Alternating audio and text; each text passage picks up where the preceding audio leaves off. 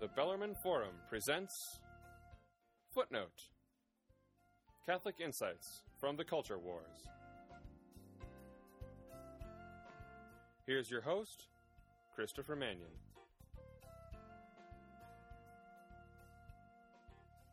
Our family got satellite TV so we could watch Mother Angelica's network.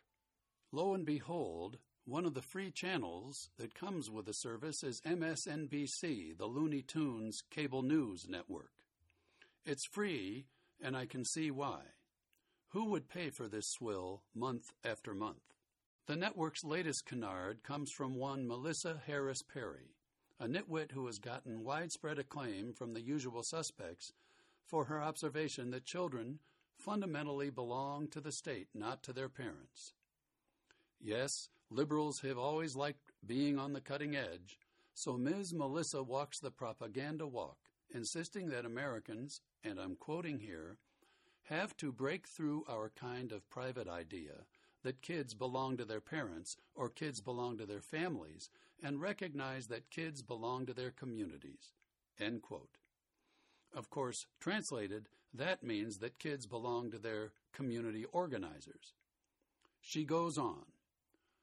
Once it's everybody's responsibility and not just the households, then we start making better investments. Well, for Ms. Melissa, that means more plundering of the taxpayer by Melissa and her government pals. Wow, how daring. This gal is right up there with the avant garde, right? Well, as the kids say, not. Ms. Perry's just repeating a tired old left wing canard that stretches far back into the 19th century. John Swett was California State Superintendent of Public Instruction during the Civil War. He didn't like Catholics, families, and parents.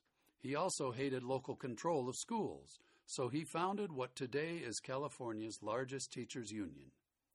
Well, how are they doing? Let's see. It appears that 90% of the union's graduates need remedial language and math just to get into junior college. Heck of a job, John. Swett was blunt. He opposed rights of parents to influence their children's education.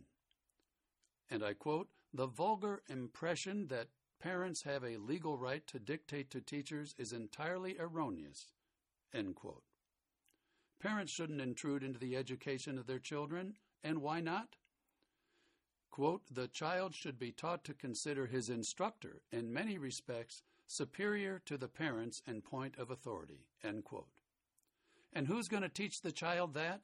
Certainly not his parents. The key to understanding Swett is his anti Catholic bigotry. We never hear about it, but the Ku Klux Klan hated Catholics a lot more than it hated blacks or Jews. And anti Catholicism propelled the public school movement throughout the 19th century. Folks like Swett trumpeted free education, when in fact they taught value free education. Today the results are clear.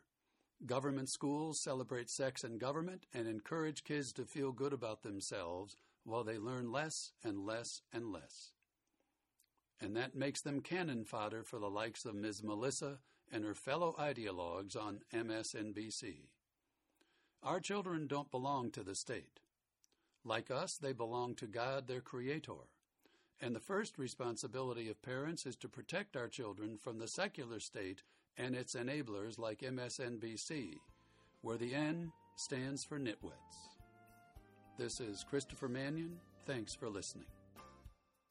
You've been listening to Footnote Catholic Insights from the Culture Wars.